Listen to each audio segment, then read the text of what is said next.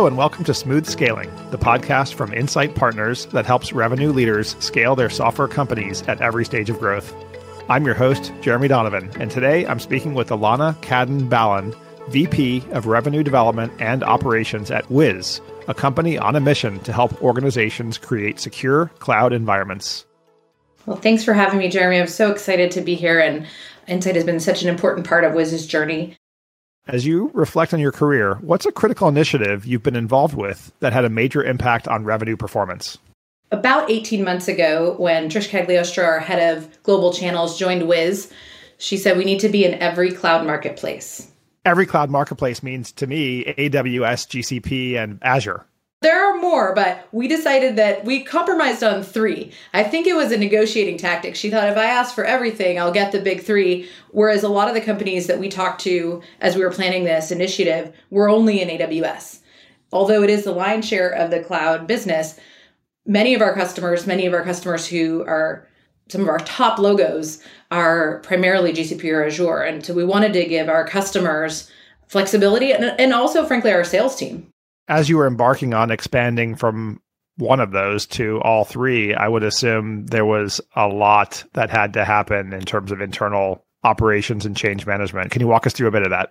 Absolutely. So we were actually in no cloud marketplaces. We barely had a channel business and we said, hey, let's do this. We partnered with a great tool, Tackle.io, to help us really start that journey. And it it begins even before even before there's pipeline in some cases but one thing that really helped us is although we sell all of our business through what is considered private offers we do have public listings on all of the marketplaces. So the first piece was to work with our marketing team and really identify how we wanted to elevate our brand and position that publicly so that companies could find us on their cloud journeys the next piece, and a piece that we are continuing to develop, is really enabling the sellers on the AWS side. And that is an ongoing effort. Obviously, the AWS, GCP, and Azure teams are a huge army of people, but we work, our, our enablement team provides both technical and sales enablement. And we work with our LMS provider, WorkRamp,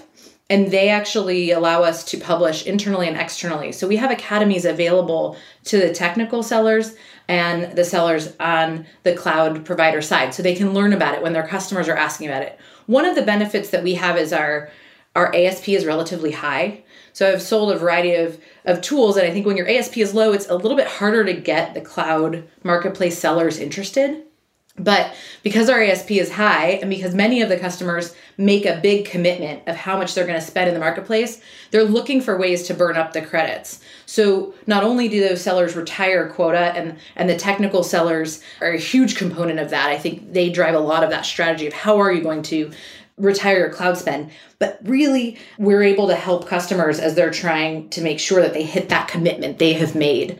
Interesting. So even on the on the legal agreement, since it was a private offer, I would assume there's a pre-negotiation. Since you're selling a, if you were selling a low ASP offer, people probably just click and accept the end user license agreement.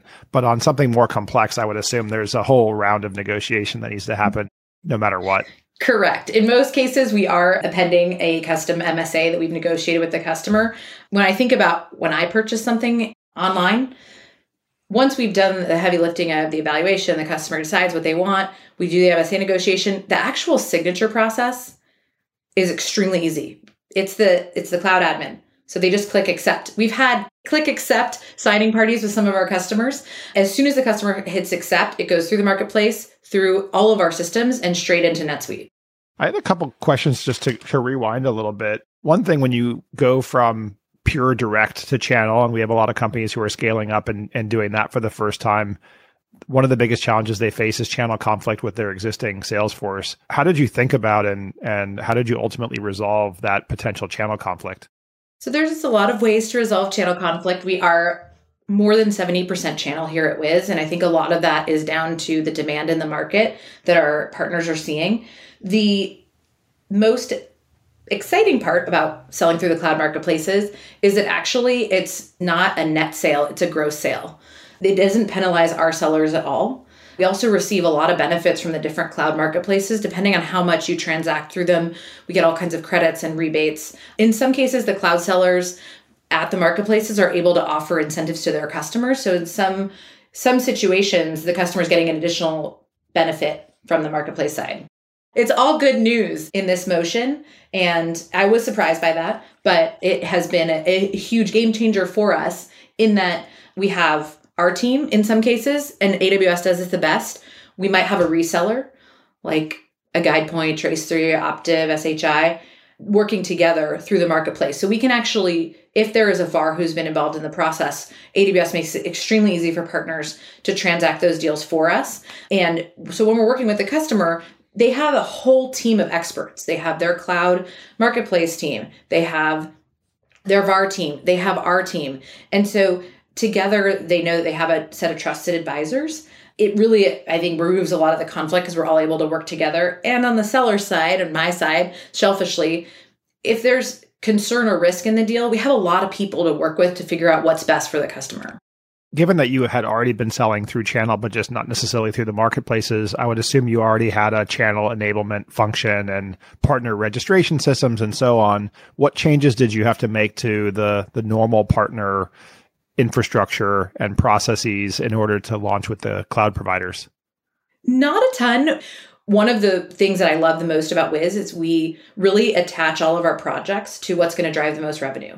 And we saw that with the cloud marketplaces, so we invested early. Um, in terms of making our channel program more robust, what's great news is I think specifically for Amazon, that process is super easy. With Azure and GCP, if a partner brings it to us and the customer ultimately wants to transact the other way, we just make sure to make the partner whole. What does that mean to make the partner whole? Pay them a referral fee. Ah, got it, got it. Okay, so just depending on where it, where it comes through. The marketplaces have a varying degree of operational sophistication. While I think the experience for the customers is fantastic and very clean.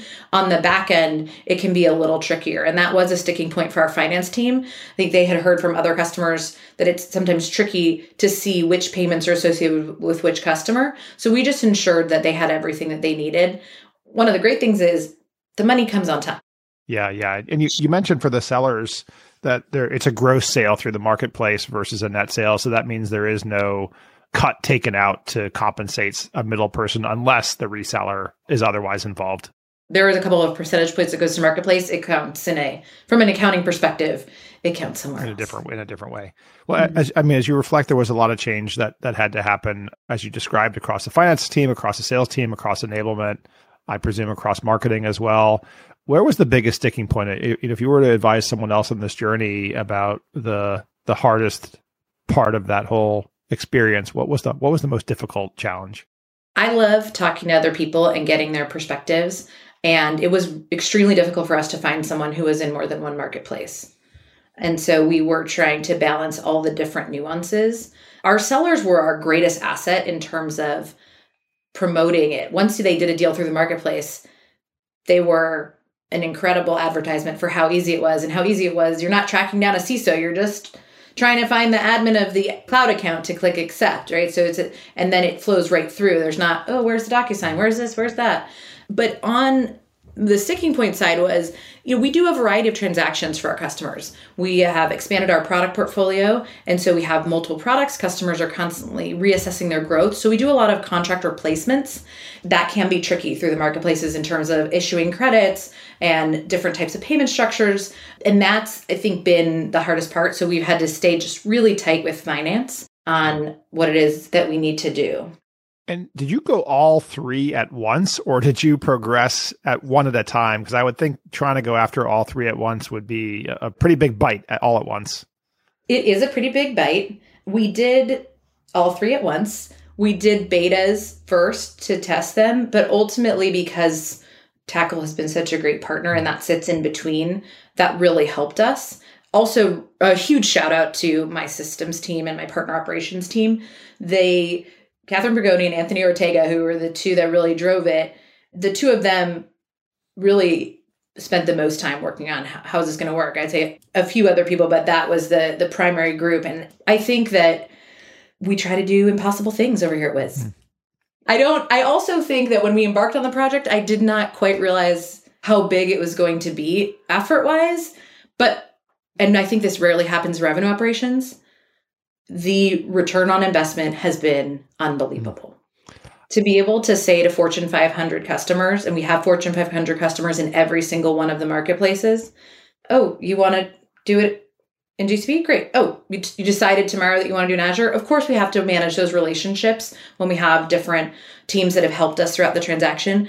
But most of the customers have significant investments in all of them. And especially when you look at today's current economic situation, we are becoming an asset to their finance teams, their procurement teams. What do they need to burn down? Are they changing their strategy? This year, we're really focused on this cloud. Next year, we're actually migrating and we can be flexible with them. And I think that's been a huge differentiator for us. So, in terms of was it worth it in spades? Alana, it was amazing chatting with you. Thank you for sharing your wisdom today. So great to talk to you again. Thank you. Have a great day. Thank you for listening to the Smooth Scaling Podcast. And don't forget to subscribe, leave a review, or tell a friend. For more information about the topics we discussed today, check out the Insight Partners blog at insightpartners.com slash blog. See you next time.